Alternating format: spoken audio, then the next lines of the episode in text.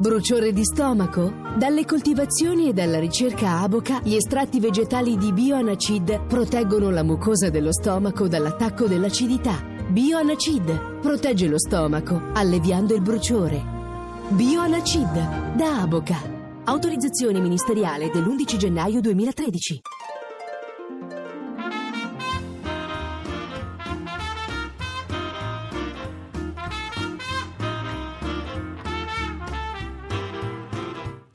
Anch'io. L'attualità in diretta con gli ascoltatori. Conduce Ruggero Po. Ancora una notte di scontri in piazza Taksim a Istanbul, feriti e arresti a centinaia, Erdogan resta sulle sue posizioni, nessuna tolleranza verso i contestatori. Il parco della discordia verrà cancellato e gli alberi ripiantati altrove. La comunità internazionale guarda in silenzio. Di questo ci occuperemo nella puntata di questa mattina con gli aggiornamenti da Istanbul. Parleremo dell'attesa per il voto di dopodomani in Iran, senza dimenticare il difficile impegno dei nostri militari militari che sono nelle missioni internazionali e il difficile e pericoloso compito che svolgiamo in Afghanistan. Andrea Margelletti, presidente del Centro Studi Internazionali, buongiorno. Buongiorno a voi e grazie dell'ospitalità naturalmente. Un saluto ai vostri ascoltatori. Un saluto anche da me ai nostri ascoltatori che hanno il numero verde 800 05 0001. Andrea Carati, docente di relazioni internazionali alla Statale di Milano. Buongiorno anche a lei, professore. Buongiorno a voi. Mario Mauro, ministro della Difesa, buongiorno. Buongiorno. Ieri salutandoci avevo annunciato che lei questa mattina sarebbe stato qui ospite nei nostri studi per affrontare a 360 gradi i temi del suo incarico governativo e anche della politica. Eh, purtroppo durante la giornata il Parlamento l'ha convocata questa mattina, fra pochissimo, per ricostruire ciò che è accaduto a Kabul sabato mattina. Che cosa sappiamo, Ministro, sulla dinamica e sull'imprevedibilità dell'agguato che è costato la vita al maggiore La Rosa? Intanto sappiamo che si è trattato di un vero e proprio agguato terroristico cui hanno eh, contribuito non come proposto dalla propaganda talebana eh, un eh, ragazzino, bensì sicuramente al momento abbiamo concreto riscontro del fatto che ben due automobili più un'autocisterna con i relativi occupanti più altri uomini che si erano mescolati alla folla e tra questi l'uomo eh, dalla probabile identità di un giovane tra i 20 e i 30 anni siano stati gli artefici di fatto eh, di un'operazione eh, pianificata al punto che il giorno dopo, cioè ieri, è stata riproposta con esito fortunatamente per noi infausto per gli attentatori, secondo una logica di attentato che probabilmente cerca di superare la eh, forza e la stabilità dell'automezzo lince, quindi il tentativo di inserire eh, bombe a mano eh, all'interno della cavità di chi eh, diciamo, eh, orienta il lince è una strategia a cui nel giro di 24 ore eh, le forze armate hanno saputo mostrare di trovare rimedio e ci auguriamo che così continui ad essere nel prosieguo della nostra missione. Sì. Ministro, lei eh, lunedì mattina a Ciampino ha accolto il feretro del maggiore La Rosa. In nessun momento, parlando con i genitori dell'ufficiale ucciso mentre era in missione, lei, eh, anche come uomo, ha avvertito una sensazione di inutilità verso ciò che stiamo facendo da così tanti anni? Intanto c'è da rimarcare un fatto, che eh, la vita umana e quindi lo spreco di una vita è una cosa che non apprezzo, nel senso che eh, di fronte al mistero della morte di un uomo eh, tutto quello che eh, la politica e la storia possono fare eh, si sgretola. Eh, nello stesso tempo, nelle vicende della storia, sappiamo che costruire la pace e garantire la libertà ha invece un prezzo che spesso gli uomini sono costretti a pagare perché abbiano eh, senso eh, i propri tentativi di favorire la convivenza civile e la coesistenza pacifica. Io credo che mh, mm, il giudizio per me più vero e più importante sia stato quello che mi ha detto la madre di Giuseppe La Rosa, che ha comunque nel dolore e nello strazio ricordato quanto orgoglioso fosse il figlio di ciò che stava costruendo in Afghanistan, perché questo dobbiamo sempre ricordare, lì ci siamo per costruire le condizioni della pace. Né deve valere il eh, diciamo, pregiudizio che tante volte sento dire che per popoli e paesi come l'Afghanistan parole come democrazia non hanno senso. Ricordiamoci che siamo in Bosnia da 20 anni come comunità internazionale, siamo in Kosovo da più di 15 anni e questo ci deve eh, far comprendere una volta di più l'estrema difficoltà di garantire un processo di pace e di costruzione della convivenza. Infatti lei ha ragione, di fronte alle notizie degli incidenti passano spesso in secondo piano le cose positive, i piccoli passi che giorno dopo giorno vengono fatti. Un'ultima cosa, di fronte a un'opinione pubblica che comunque è sempre più scettica, sia per l'impegno economico sia per l'alto rischio, i tempi per il ritiro si allungano. Si diceva il 2011, poi il 2012, ora siamo a tutto il 2014. Come, come finirà? Entro la fine del 2014 veramente finiremo con questo impegno? ISAF finirà, cioè eh, la formula di presenza in Afghanistan di una missione armata che combatte il terrorismo e le insorgenze avrà termine. Proseguiremo il rapporto di collaborazione con il popolo afghano attraverso la cooperazione internazionale e il, il training, cioè l'addestramento continuo di poliziotti e forze armate nell'intento eh, che sia eh, l'esercito e la polizia afghana, assolvendo i propri compiti costituzionali, a garantire la sicurezza di quel paese. Ministro Mauro, eh, la lascio alla sua giornata, alla sua attività governativa e parlamentare. Eh, se vogliamo prenderci da subito un impegno, rimanderei a dopodomani, venerdì 14, il suo arrivo qui nei nostri studi a Saxa Rubra per affrontare per un'ora con, con noi, con i giornalisti, con gli ascoltatori, tutti i temi che riguardano l'attività della difesa e della politica italiana in generale. Senz'altro, grazie. Presidente Margelletti, Presidente del Centro Studi Internazionali, quali sono i rischi maggiori del nostro impegno in Afghanistan oggi come oggi e che evoluzione c'è stata rispetto ai primi anni? Allora, i rischi sono sempre gli stessi perché mandiamo degli uomini e donne in armi, non mandiamo i boy scout perché è una missione di stabilizzazione in un'area del mondo come, come tutte quelle che peraltro ha elencato il Ministro Mauro dove non tutti vogliono la pace, non tutti vogliono la democrazia, rendiamoci conto che la guerra produce interessi e produce potere e quindi naturalmente ci sono molti attori interni ed esterni che hanno interesse a mantenere elevata la tensione in determinate aree. Detto questo, eh, i progressi sono stati enormi. Basti pensare che fino a qualche anno fa noi tutti parlavamo di Hamid Karzai come del sindaco di Kabul, certamente lei se lo ricorderà, proprio perché come il no. potere del presidente afghano non si estendeva al di là di alcuni quartieri della capitale.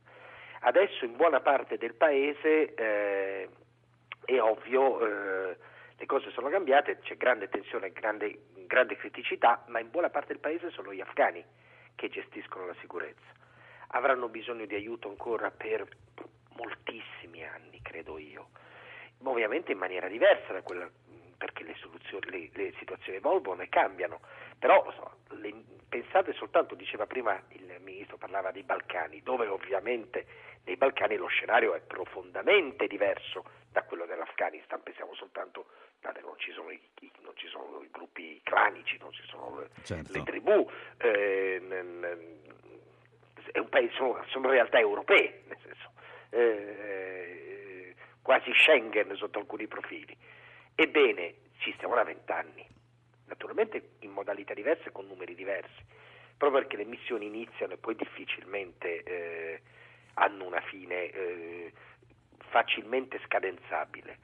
Eh, è ovvio quello che fa notizia è il colpo, il botto, il dramma, certo. il lutto, però in assenza di notizie quello che è stato fatto negli ultimi anni, dopo aver fatto una serie, mi credo, lo dico per esperienza, andando in quel paese non spesso ma spessissimo, sono stati fatti una serie inenarrabili di, di, di errori. Poi a un certo punto chi sì. ha più risorse, che sono gli americani, si sono resi conto che l'approccio italiano, quello che abbiamo sempre avuto in ogni posto, che è quello di mettere al centro i padroni di casa, era quello giusto. Poi loro l'hanno chiamato comprehensive approach, che è molto, molto, molto, molto cool Sì. come termine, ma è l'approccio italiano. Ecco, Cioè, ehm, immaginare di fare una guerra e di consegnare un paese a un popolo così come se fosse un dono, senza mettere questo popolo al centro delle dinamiche del loro paese, era una follia. Ecco, mh, eh, vorrei passare al professor Carati, eh, che come dicevo è docente di relazioni internazionali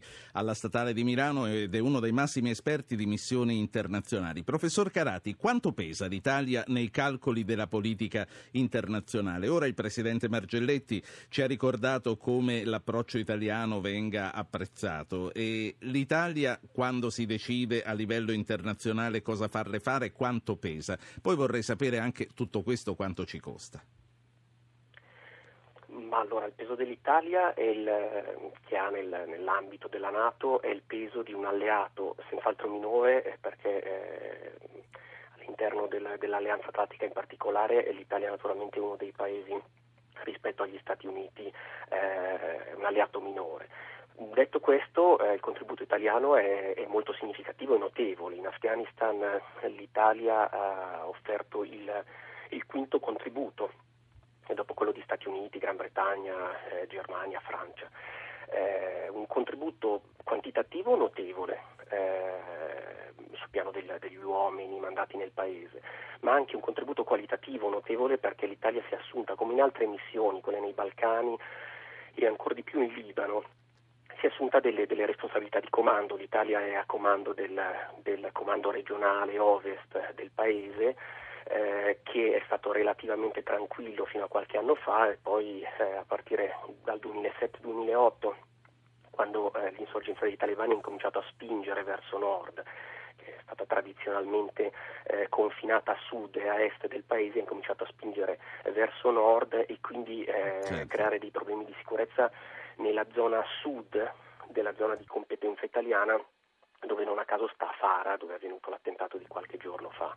Sì. Eh, mi sentirei di dire che l'Italia è uno, uno dei paesi che eh, a livello internazionale, a livello mondiale, ha contribuito molto negli ultimi vent'anni alle missioni, missioni di peacekeeping. Ecco, questo, questo è l'immagine che, che noi abbiamo e che ci siamo conquistati. Tutto questo quanto ci costa? In vite umane l'abbiamo visto, soprattutto per quanto riguarda l'Afghanistan. A livelli economici eh, si può fare qualche conto? Missioni internazionali in Italia eh, costano circa un miliardo l'anno. Eh, quella che costa di più naturalmente è l'Afghanistan, che è un teatro molto lontano e in cui l'Italia ha eh, il contingente più grosso, eh, ha avuto fino a 4.000 soldati, attualmente sono circa 3.000 eh, nel quadro appunto di, di- di progressivo disimpegno dal paese stabilito con gli alleati della Nato eh, nel 2010 al summit di Lisbona della Nato. Eh, questi sono i costi, ma sono eh, costi ehm, in media e in parte sotto la media europea. La Nato chiede ai, ai suoi alleati eh, di devolvere almeno il 2% del Sì. PIL eh, per le spese della difesa, l'Italia è sotto questo, questo standard. Però l'Italia su questo, come dire, ehm, è un po' sbilanciata. In termini generali eh, eh, investe poco, soprattutto comparato ad altri paesi più forti eh, in difesa, però all'interno di questa, diciamo, ehm, eh, di questo investimento limitato investe Sì. molto nelle missioni internazionali, perché le missioni internazionali per l'Italia negli ultimi vent'anni sono diventato un- sono diventate una vera e propria direttrice della propria politica Sì. estera, del proprio posizionamento Ecco. internazionale, in particolare all'interno della comunità euroatlantica. Presidente Margelletti, eh, capiterà anche a lei, immagino quotidianamente, come a me ogni volta che apro le mail in prossimità di trasmissioni come queste. C'è sempre il cinico di turno che dice con quello che guadagnano in queste missioni è un rischio che possono affrontare. Non pensiamo mai ai caduti nei cantieri, sui posti di lavoro e tutto il resto. Lei che cosa risponde quando le fanno questa obiezione? Non rispondo. Non rispondo perché non ci sono prezzi per girare in- con una jeep e rischiare di prendersi una fucilata, ma veramente qualcuno pensa che per 100 erotti euro al giorno qualcuno rischia di saltare in aria, non voglio neanche dire di morire, ma rimanere su una sedia a rotelle invalido per tutta la vita.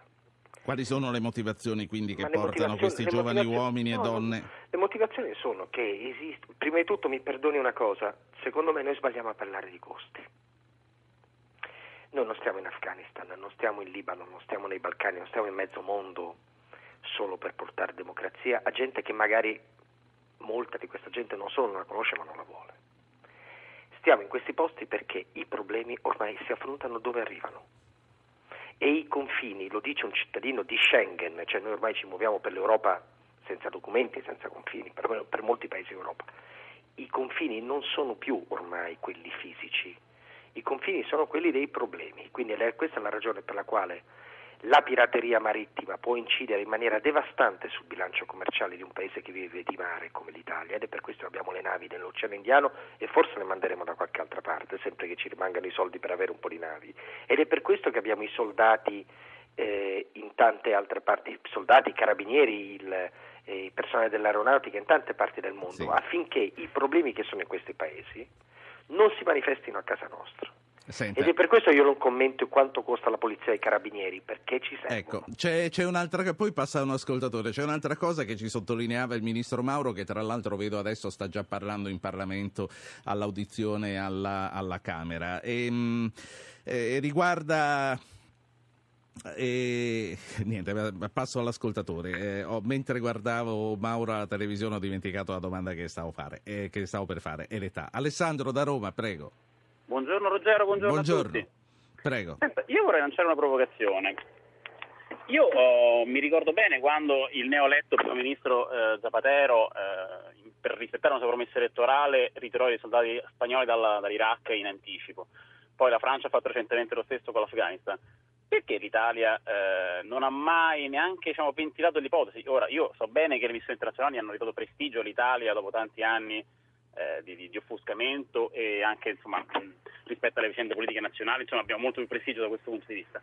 Però non sarà che a lungo andare non ci prendono più sul serio, nel senso tanto Roma farà così, tanto gli italiani ci staranno. Non è un rischio che corriamo lo stesso a lungo andare? Margelletti, grazie. grazie. Margelletti. No, direi di no. Gli, gli spagnoli hanno ritirato il contingente non perché... Eh, eh, come si suol dire, eh, aveva fatto una promessa elettorale perché Zapatero è stato eletto, lo sappiamo tutti, sulla base di un botto emotivo eh, causato dalla strage di Otocha causato di Al-Qaeda, quindi gli spagnoli si sono eh, piegati a un, eh, a un, ricatto fatto dai caidisti, grazie a Dio a noi queste cose non succedono e probabilmente il nostro paese queste cose non le farebbe.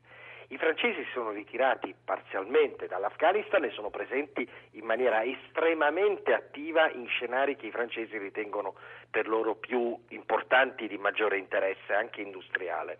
Eh, io direi che nelle missioni internazionali nessuno dà per scontato nulla.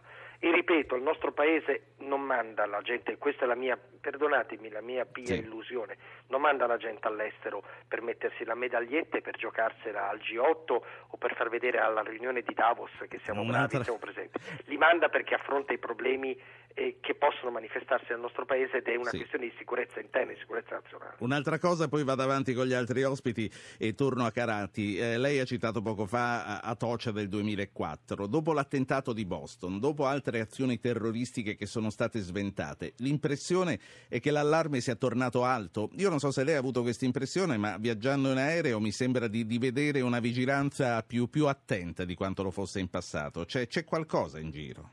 Ma guardi, l'allarme rimane non è mai stato abbassato, mai, secondo, me, secondo, me, non è mai stato abbassato.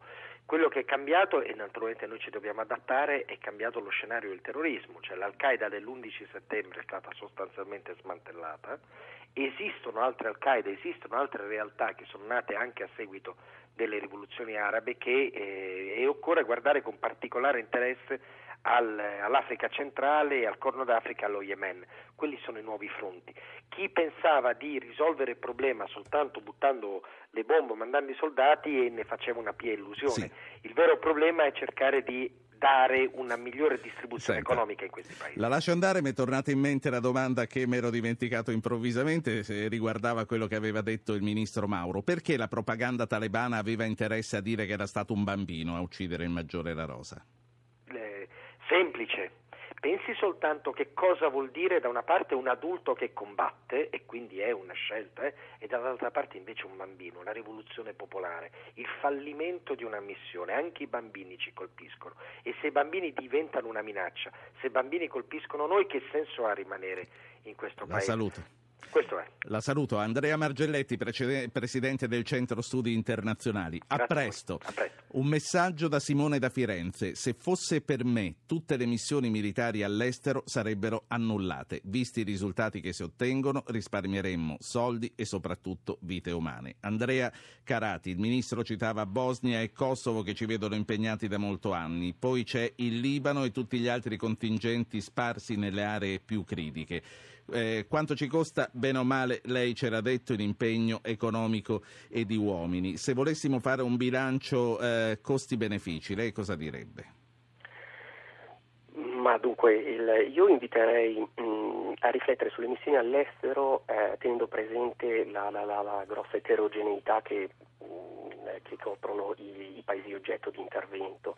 Eh, I Balcani e l'Afghanistan, lo sottolineava anche il professor Margelletti in, una- in un suo intervento di poco fa, eh, sono due contesti radicalmente diversi. Il Libano a sua volta è una- una, ehm, eh, un intervento molto diverso e se vuole i due ascoltatori, il primo che denunciava forse un eccesso di presenzialismo e quest'ultimo che sostiene eh, a suo avviso la necessità di ritirare tutti i contingenti eh, ci danno la misura di un dibattito italiano eh, molto confuso.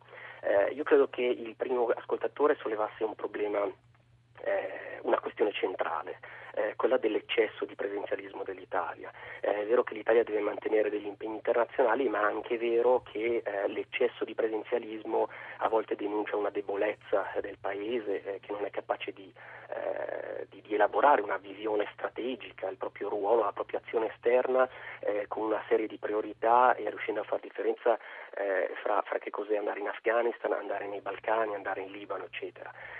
E, e specularmente questa Certo. assenza di visione è sottolineata anche dall'ascoltatore che diciamo ritiriamoci tutti, quindi ritiriamoci indipendentemente dal contesto. Grazie. L'Italia nelle missioni internazionali fa cose molto diverse, chiedere di ritirarsi dappertutto significa non voler neanche ragionare della, della situazione in ogni singolo paese e del ruolo che ha l'Italia in quel paese. Professore, grazie. Andrea Carati, docente di relazioni internazionali alla Statale di Milano. Alla prossima, anche Grazie a lei. a voi e a risentirci. Saluto ora due colleghi giornalisti, eh, sono Bruno Manfellotto, direttore dell'Espresso. Manfellotto, buongiorno. Buongiorno, buongiorno a voi. E Giampiero Gramaglia, che è direttore di Euractiv.it. Direttore, buongiorno. Buongiorno e buongiorno a tutti gli ascoltatori. Direttore Manfellotto, dunque l'opinione pubblica è sempre più scettica sull'utilità delle missioni. Vorrei eh, passare dagli specialisti che abbiamo avuto fino ad ora ai giornalisti che eh, raccolgono e che sono il vero termometro dell'opinione pubblica. Perché? Qual è il sentimento nazionale da questo punto di vista e come si sta trasformando? Bah, intanto il sentimento nazionale, per, per dir così, è quello sancito nel famoso articolo 11 della, della Costituzione. L'Italia ripudia la guerra, quindi già questo è un po' nell'anima eh, italiana e delle due culture poi un po' dominanti insomma, della storia politica italiana. Poi secondo me c'è un elemento in più che ha pesato molto in questi anni, cioè questo voler insistere a chiamarle missioni di pace quando sono missioni che certamente hanno scopi solidaristici, di aiuto alle popolazioni locali, ma che necessariamente devono essere poi difese coperte da azioni militari, cioè è impensabile che si possa istruire per dire le forze dell'ordine, l'ordine pubblico, le forze dell'ordine pubblico locali senza una copertura eh, militare, abbiamo visto che cosa succede. Quindi c'è questa ambiguità che secondo me ha aggravato molto la, la situazione. Per il resto credo che la scadenza insomma, del 2014 poi alimenti no, questa attesa che la, che, la, che, la, che la questione sia chiusa Sì, definitivamente. ma, ma noi ci crediamo a queste promesse, a queste attese, perché si disse addirittura 2009 all'inizio, poi insomma gli anni sono slittati via via avanti. Ma stavolta penso di sì, poi Giampiero ne sa mille volte più di me, penso di sì perché anche da parte americana mi pare che l'atteggiamento sia questo. No? Ecco, prima di passare a Giampiero Gramaglia, eh, e vorrei farvi ascoltare un ascoltatore, ma vorrei ci- chiedere a Manfellotto se l'Italia è anche quell'ascoltatore che mi ha mandato una mail, che te la sintetizzo in tre parole, diceva ma noi dobbiamo sempre andare a fare i primi della classe, non potremmo stare lì ma esponendoci un po' meno. Beh no, questo francamente no. Ecco, questo È Italia anche questa? No, vabbè, certo, tutte le opinioni sono legittime, come si usa dire, però ecco, se poi mi chiedi se la condivido, in questo caso penso di no, anzi penso che in fondo poi l'altro elemento sul quale forse bisognerebbe insistere nei confronti degli italiani, cioè vincere quell'ambiguità, dire le cose come stanno, noi comunque siamo vincolati da accordi internazionali che sono molto importanti, perché è vero che ci sono le questioni militari, ma dietro a ogni questione militare poi sono questioni economiche, questioni certo. commerciali, questioni politiche. Quindi le, alleanze, le, le intese, gli abbracci fra, fra paesi poi coprono tutte le necessità quindi ciascuno deve, sua, secondo la sua possibilità, come si fa un po' con le tasse, no? Ciascuno deve contribuire questa, alla costruzione internazionale. L'importante secondo me è che il messaggio sia chiaro, non ci sia un'ambiguità. Sì. Eh, Mario da Milano, poi sentiamo Giampiero Gramaglia. Mario. Buongiorno, ma io credo che queste missioni militari siano un male necessario. Purtroppo l'Italia eh, partecipa in quanto fa parte di un'alleanza che si chiama, che si chiama, che si chiama NATO in altri casi praticamente come nel Libano ci sono praticamente un accordo Italia-Francia. Il problema è che purtroppo queste missioni comportano anche delle perdite, delle perdite umane, l'abbiamo visto in Iraq, l'abbiamo visto con questo non ci si può dire si ritira, l'Italia importa il 90% dei, del carburanti dall'estero e purtroppo deve, a, deve, essere un attore sulla scena internazionale. La Costituzione fu fatta nel 1948, il mondo è cambiato. Grazie. Grazie a lei, Giampiero Gramaglia. Allora, intanto ritorniamo sui tempi di ritiro e su quello che secondo te è verosimile, direttore. Guarda, per prima cosa vorrei eh, sottoscrivere a pieno due riferimenti che ha fatto Bruno, l'articolo 11 della Costituzione che resta a mio giudizio validissimo e l'errore lessicale che facciamo a chiamare missioni di pace missioni militari che necessariamente non sono pacifiche ma sono militari e quindi comportano i rischi di un'azione militare. E poi vorrei anche eh, dire che non si può partecipare alle missioni militari col, con la sindrome del capitano Gallina. Il capitano Gallina era quello del bollo tondo nella grande guerra, alla fine anche lui è andato in prima linea, se si va e si prende un impegno lo si svolge a pieno non nascondendosi in qualche ufficio di, di burocrati militari.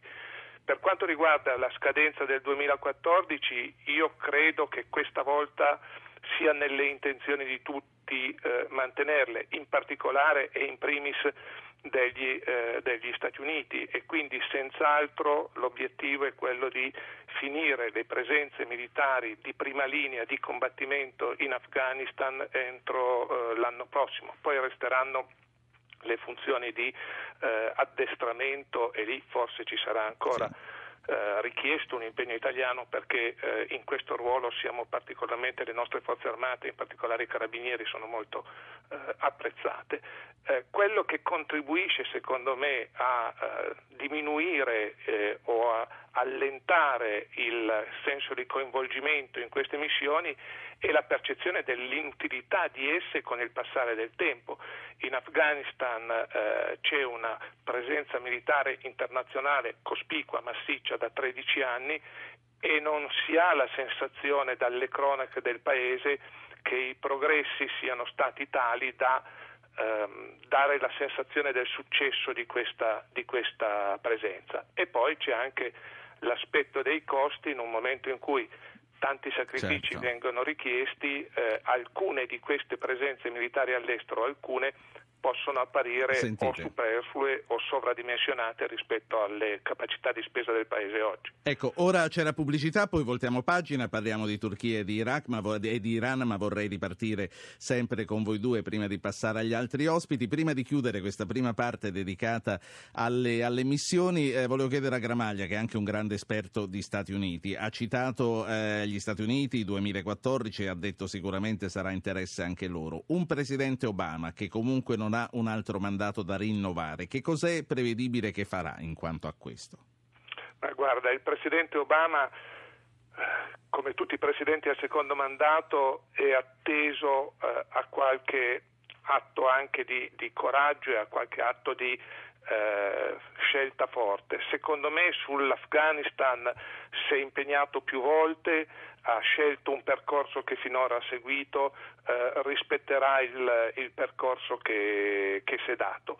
Eh, ha in questo momento il problema, tu l'hai accennato prima, ricordato prima, di un sussulto di sensazione di insicurezza negli Stati Uniti dopo i fatti di, di Boston dopo tutta una serie di allarmi che ci sono stato e confrontato con eh, la scoperta da parte dell'opinione pubblica che molte delle sue eh, promesse di stemperare la guerra contro il terrorismo, anche recenti, anche fatte in un discorso del mese scorso, di stemperare la lotta contro il terrorismo con il rispetto dei principi costitutivi sì. degli Stati Uniti, del, del, dei, dei, diritti dell'uomo, eh, non trovano pieno riscontro. Lo scandalo Datagate ne è un, un, esempio, ma non penso che verrà meno all'impegno sull'Afghanistan. Pubblicità e poi ritorniamo con Bruno Manfellotto, direttore dell'Espresso, e con Giampiero Gramaglia, direttore di Euractiv.it. Eccoci qua in Turchia, a Istanbul, in piazza Taksim. Gli scontri sono continuati. Fra poco ci colleghiamo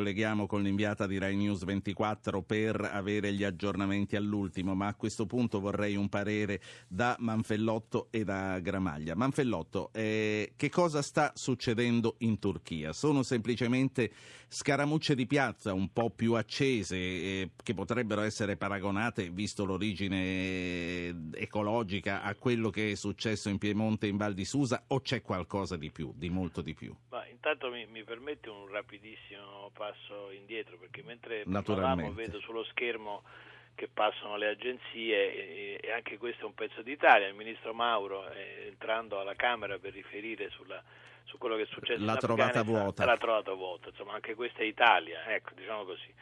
Guarda, per quello che riguarda la Turchia, lì la, la faccenda, quello che, che, che, leggo, che apprendo insomma, dai, dai, giornali, sono cose su cui poi non ho personalmente fonti dirette, ma cerco di, di capire quello che è successo. Mi pare che sia una questione un po' più eh, profonda no? di una semplice rivolta per una ragione o per un'altra. Io credo che la questione sia un po' nella, nelle scelte di fondo che il Premier Erdogan ha fatto e dei prezzi diciamo, politici e religiosi che ha dovuto pagare, no? cioè a fronte eh, di una serie di aperture sul versante eh, economico e commerciale eh, che, che, hanno fatto e stanno facendo della, della Turchia paese in continuo rinnovamento, in continuo sviluppo economico e commerciale, credo che abbia dovuto pagare dei prezzi molto alti alla, alle, alle, lobby, diciamo così, coraniche, islamiche, come le vogliamo chiamare. Credo che stia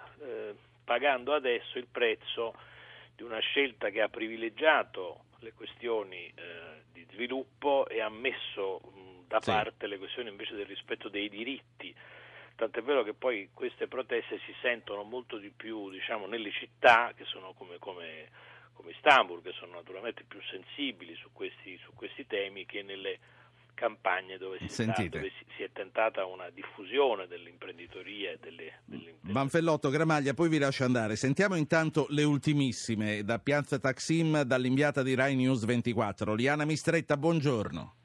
Buongiorno, buongiorno. Com'è ora Piazza Taksim? Piazza Taksim in questo momento non è molto affollata perché ci sono in alcune parti della piazza ancora degli agenti ma diciamo che non hanno il tono minaccioso che avevano ieri mattina fin dalle prime ore dell'alba quando già si capiva che sarebbe successo qualcosa e la giornata è andata come abbiamo visto in quel modo disastroso con cariche e scontri di continuo fino alle 4 e mezzo 5 di questa mattina.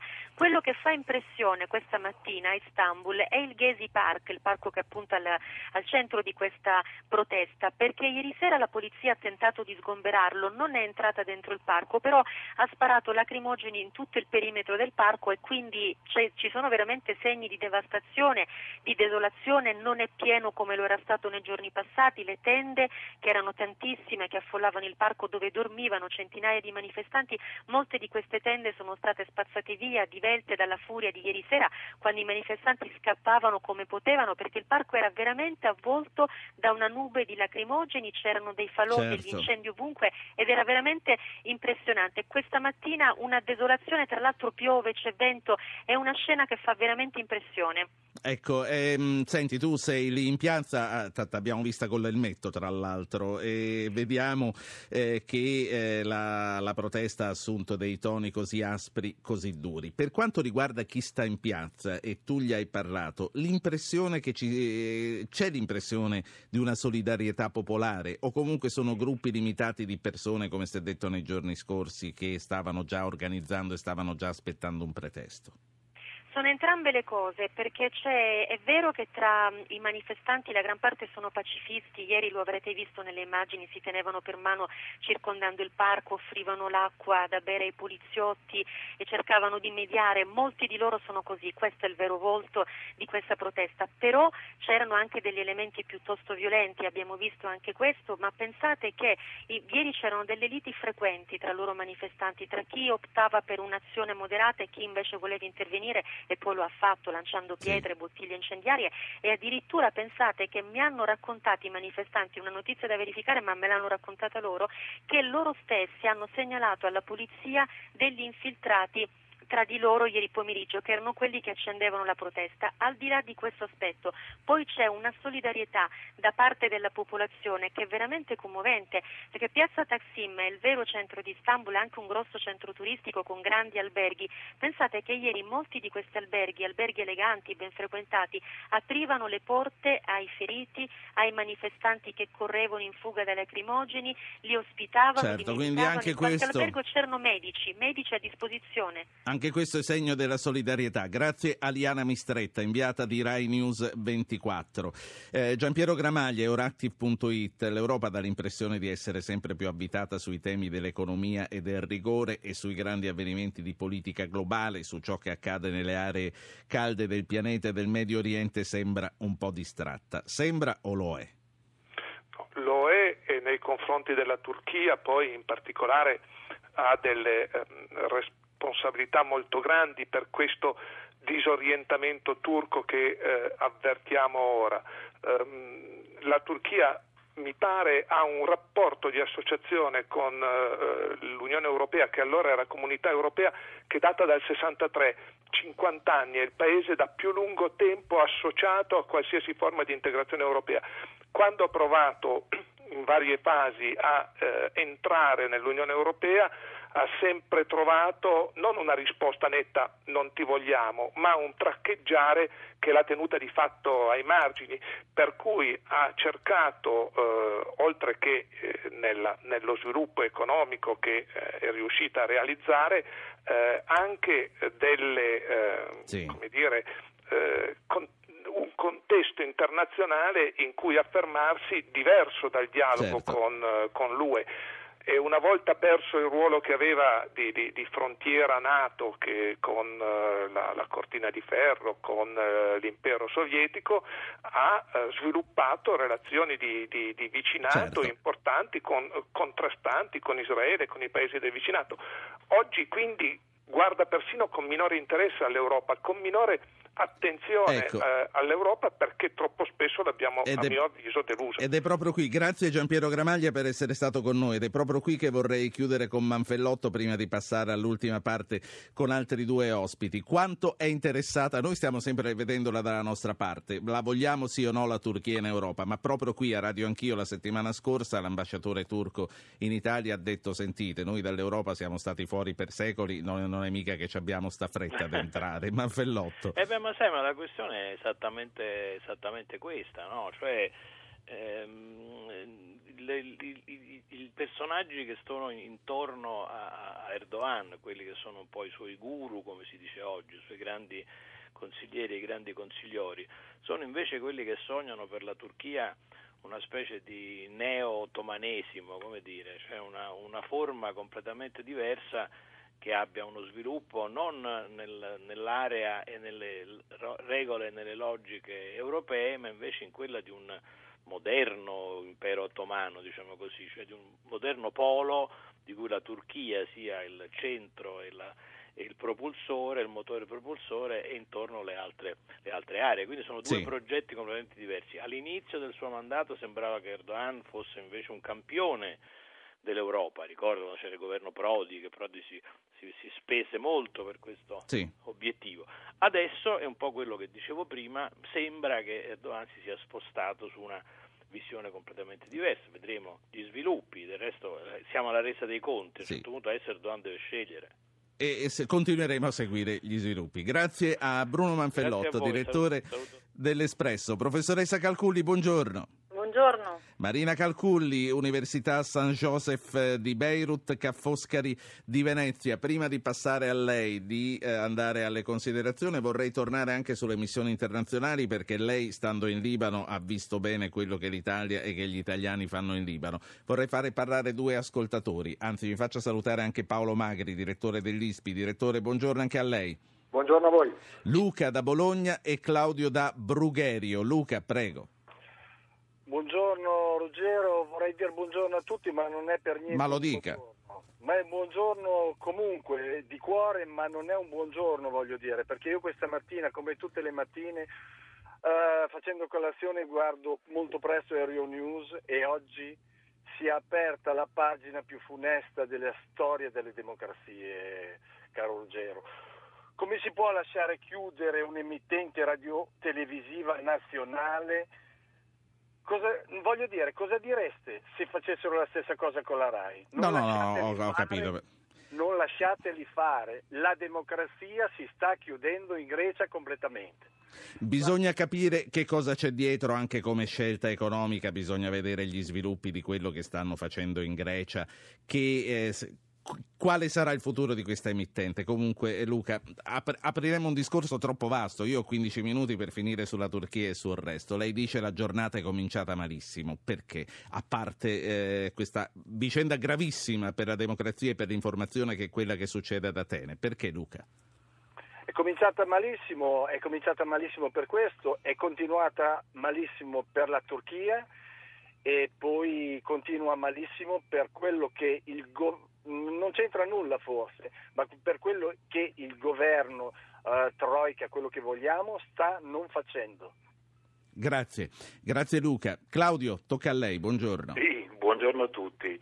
Niente, per quel che concerne la Turchia, ma forse perché ho avuto un'esperienza di circa 7-8 anni in questo stupendo paese che è la Turchia, credo che assolutamente non ha sicuramente bisogno di entrare in Europa, anche perché è sicuramente molto, ma molto eh, attrezzata sotto l'aspetto industriale.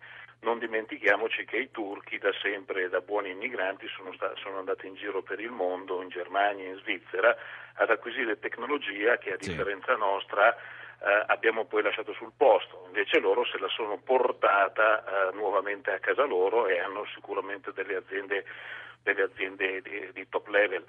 Sicuramente non gli manca l'entrare in Turchia. eh, scusi, l'entrare in Europa.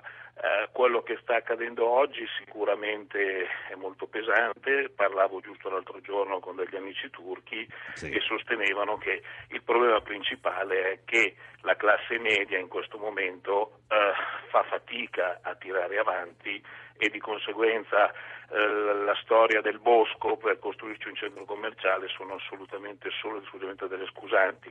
Nessuno è d'accordo con, con quello che sta accadendo oggi in Turchia. Grazie. Chiudiamo la Turchia con una battuta, poi passiamo all'Iran e torniamo alle missioni. Marina Calculli, è solo un pretesto l'ecologia per quello che sta succedendo in Turchia? Ma sì, è chiaro, insomma, questo- su questo punto ormai concordano tutti, concorda Erdogan, i manifestanti di Taksim e concordiamo anche noi. Eh, mh, quello che sta succedendo va ben al di là dell'abbattimento di qualche albero, ma riguarda, come già stato detto prima, d'altra parte, anche una serie di misure adottate di recente anche sulla sulla vendita, sul consumo di alcolici, sull'imporre una moralità dei comportamenti da tenere sui tram, gli autobus di Istanbul, cioè ha a che fare con una eh, manipolazione del- dello spazio pubblico, quantomeno una limitazione, eh, il- un condizionamento della libera fruizione dello spazio pubblico. Da questo punto di vista i manifestanti che vanno lì e occupano le piazze, a mio parere, vogliono in qualche modo riprendersi proprio questo, questo- que- la libertà di muoversi all'interno eh, dello spazio pubblico. Ora, il problema è che anche si parlava prima di, eh, del neo-ottomanesimo di Erdogan e della- invece della- dell'abbandono ecco, del sogno europeo. Questo è vero, però è anche vero che poi, proprio in questa congiuntura, la chiusura arrogante di Erdogan, mettendo in luce tutta la fragilità della democrazia turca, fa anche un po' cadere quello che la Turchia aveva cercato di rappresentare in questi ultimi due anni per i paesi arabi, cioè un modello di ispirazione. Io che eh, insomma facendo proprio una considerazione da internazionalista che guarda la Turchia da un osservatorio specifico che è quello del mondo arabo, quindi delle relazioni tra la Turchia e i paesi arabi, è, è curioso osservare quello che Erdogan sta facendo in casa sua dopo che Senta. si è fatto promotore delle rivolte, mentore dei partiti politici in Egitto, in Tunisia, in Libia, i partiti politici a colore islamico, ha rotto l'alleanza con Assad proprio perché Assad aveva schiaffeggiato la uh, democrazia. Ora, questo sul piano internazionale, quello che sta succedendo in questi giorni potrebbe costare molto caro alla Turchia, ecco. che ha cercato di agganciare l'Europa, ha cercato di diventare il leader eh, del mondo arabo, puntando paradossalmente proprio sì. tutto sul soft power, cioè sulla capacità di proiettare influenza prima di tutto culturale, adesso ecco. il dilettantismo di Erdogan questa, di... Questa è la Turchia. Dopodomani si vota in Iran. Professor Paolo Magri, direttore dell'ISPI. È un paese, l'Iran, dove da sempre la politica e la religione si intrecciano in modo indissolubile. Quali sono gli scenari e quali sono gli attori? Andiamo a un'elezione rilevante e surreale. Surreale perché come eh, in Israele pochi mesi fa eh, si vota e si parla di economia e non si affrontano i problemi essenziali, esistenziali del paese. In Israele non si parlava di Palestina, qui non si parla della questione nucleare e, ed è una eh, elezione surreale perché è un po' come quella egiziana, perché anche qui come in Egitto i candidati principali sono stati estromessi dalla competizione elettorale. Il Consiglio dei Guardiani eh, ha lasciato fuori i, i, candidati con più profilo e più carattere e eh, ci sono ad oggi sei candidati su cui gli iraniani andranno a votare fra pochi giorni. Eh, poco appassionante perché sono tutto sommato tutti vicini al leader supremo, salvo piccole sfumature, ma la linea è fondamentalmente immutata. La vera domanda è quanto sarà forte l'astensione. Sì, eh, professore, le faccio sentire la voce di un cittadino iraniano che vive a Roma, eh, non so come si chiama, buongiorno. Buongiorno, io sono Ismail Moades. Buongiorno. Eh, buongiorno. Eh, io l'unica cosa che vorrei dire, il peccato originario che si fa su, eh, facendo analisi sull'Iran chiamare eh, il sistema iraniano un sistema democratico. Credetemi, in nessuna maniera, in nessuna lettura noi possiamo chiamare eh, sistema iraniano democratico. Per esempio, se vediamo ciò che succede in eh, Russia oppure in, in Turchia o altra parte del mondo, le democrazie possono essere imperfette, avere mille problemi, ma guardatemi, se chiamate eh, il sistema sì. iraniano democratico, quindi si parte poi eh, una, facendo una serie di eh, sbagli infiniti. Ecco, ecco, Ismail, lei perché vive a Roma? È un esiliato? È... Perché, non... perché vive fuori? Ma io diciamo che da 30 anni che vivo in Italia, eh, ho studiato in Italia, quindi vivo in Italia. Certo. Non per motivi politici. Anche per motivi politici, certamente, perché in Iran eh, voi dovete pensare che è un grande carcere dove vivono 70 milioni di persone chiamate quindi eh, l'Iran, il regime iraniano non permette a Grazie. una vita reale, non dico politica, non, non, non, è che non ci sono libertà politiche che Grazie. è una cosa No, no, eh, non c'è bisogno che lo ripeta, è molto chiaro quello che lei ha detto, signore Ismail. Grazie davvero, professor Magri, una testimonianza di quanto stavamo dicendo, chiaramente una voce da fuori, ma immagino che sia un sentimento condiviso anche da chi vive dentro l'Iran certe argomentazioni sono sicuramente corrette, basti pensare che eh, Mousani, che è il probabile, da tutte le indicazioni, vincitore delle scorse elezioni, eh, truffate da Ahmadinejad, Mosani eh, non solo non partecipa a questa competizione, ma è tuttora in carcere agli arresti, agli arresti. Quindi sicuramente il meccanismo che permette al Consiglio dei Guardiani, nelle mani della parte eh, clericale, al Consiglio dei Guardiani di approvare o meno dei candidati, restringe il gioco democratico, questo è sicuramente, è sicuramente vero. Eh, quindi i candidati che voteranno gli iraniani sì. nei prossimi giorni sono candidati validati dal Consiglio dei Guardiani. Certo. Pro- sì. Professoressa Calculli, eh, lei gira in continuazione come una trottola quelle aree. In Iran ha avuto l'occasione di andare recentemente? Sono mai andata in Iran. In realtà però guardo molto all'Iran perché mi occupo molto di uh, Siria e di Libano e di, di due attori fondamentali che sulla, diciamo, nella strategia internazionale dell'Iran uh, sono appunto fondamentali. Per cui sì. E questo è il mio osservatorio. Io vorrei, eh, siccome non c'è tanto tempo, volevo tornare a una cosa che avevo annunciato di chiedere del punto da dove siamo partiti ed è quello delle missioni. Il ministro Mauro, eh, dopo una telefonata con noi, ha riferito in Parlamento, ha ripetuto la, ha riferito la ricostruzione di quanto ricostruito, um, di quanto accaduto a Kabul sabato scorso. Per quanto lei ha vissuto e vive molto del suo tempo a Beirut, dove insegna, eh, la missione italiana in Libano Libano, lei ha avuto la possibilità di conoscerla. Certo, l'ho conosciuta insomma, in diverse occasioni sotto diversi aspetti. Quello che mh, posso dire dalla mia esperienza è che è chiaro che mh, tra l'obiettivo anche forse un po' utopistico che una missione militare possa portare la pace, e la stabilità assoluta in un paese e invece appunto dalla parte opposta il disastro più totale, il fallimento più totale, ci sono tanti stadi intermedi. Io penso che la missione italiana in Libano, eh, a differenza tra l'altro di quanto noi italiani pensiamo spesso, eh, è estremamente, eh, estremamente, ben accolta anche dalle popolazioni locali. La, la, missione italiana, la, la, missione italiana, che si iscrive nel quadro della missione ONU, UNIFIL, eh, si trova nel sud del Libano e a mio parere ha davvero contribuito a stabilizzare un'area che altrimenti sarebbe una uh, terra bruciata.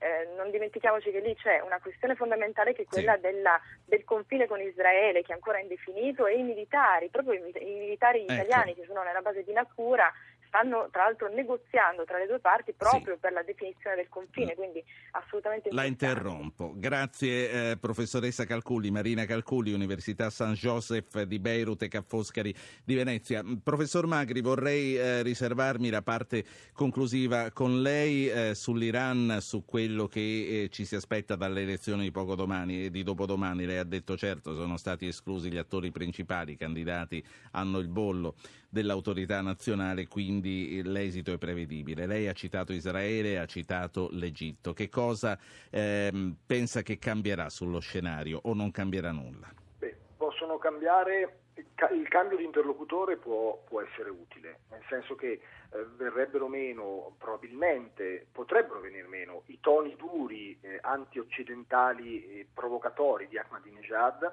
il cambio interlocutore potrebbe rifornire eh, agli americani, il gioco che fa America e Iran in primis, un'opportunità di aprire un qualche dialogo senza perdere la faccia. Con Ahmadinejad non si poteva negoziare, non si poteva aprire una trattativa.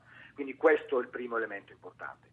Eh, se ci fosse un'astensione molto forte, potrebbero esserci comunque delle incrinature all'interno del regime, delle riflessioni, eh, bisogna chiedersi cosa cambierà sulla Siria, perché sappiamo che ora il gioco fondamentale è quello che lega Iran, Siria Hezbollah in Libano. Eh, tutti sono a favore del sostegno della Siria, tutti i candidati. Bisognerà capire chi vince, se chi vincerà sarà disposto sulla Siria a una difesa strenua, anche militare, del regime di Assad, o se prevarrà una visione più cinica di essere pronti ad assistere alla caduta di Assad a condizione che sia il più dolorosa possibile per i siriani, in modo da lanciare un messaggio interno agli iraniani che il cambio è possibile, i cambiamenti sono possibili, ma sono dolorosi per le popolazioni, è meglio lo status quo. Vi Questo saluto tutti, grazie per essere stati con noi. Questa voce, l'ultima che ha parlato, ve lo ricordo, è di Paolo Magri, direttore dell'Istituto Studi Politici Internazionali, ISPI. Noi torniamo domani. Avete ascoltato Radio Anch'io, ha condotto Ruggero Po, regia di Anna Posillipo, assistenti al programma Valentina Galli e Francesca Mechelli, coordinamento tecnico di Gottardo Montano e Stefano Siani. Potete iscrivervi alla mailing list e ricevere le anticipazioni sulla trasmissione del giorno dopo scrivendo a radioanchio.it. Archivio puntate e podcast su www.radioanchio.rai.it.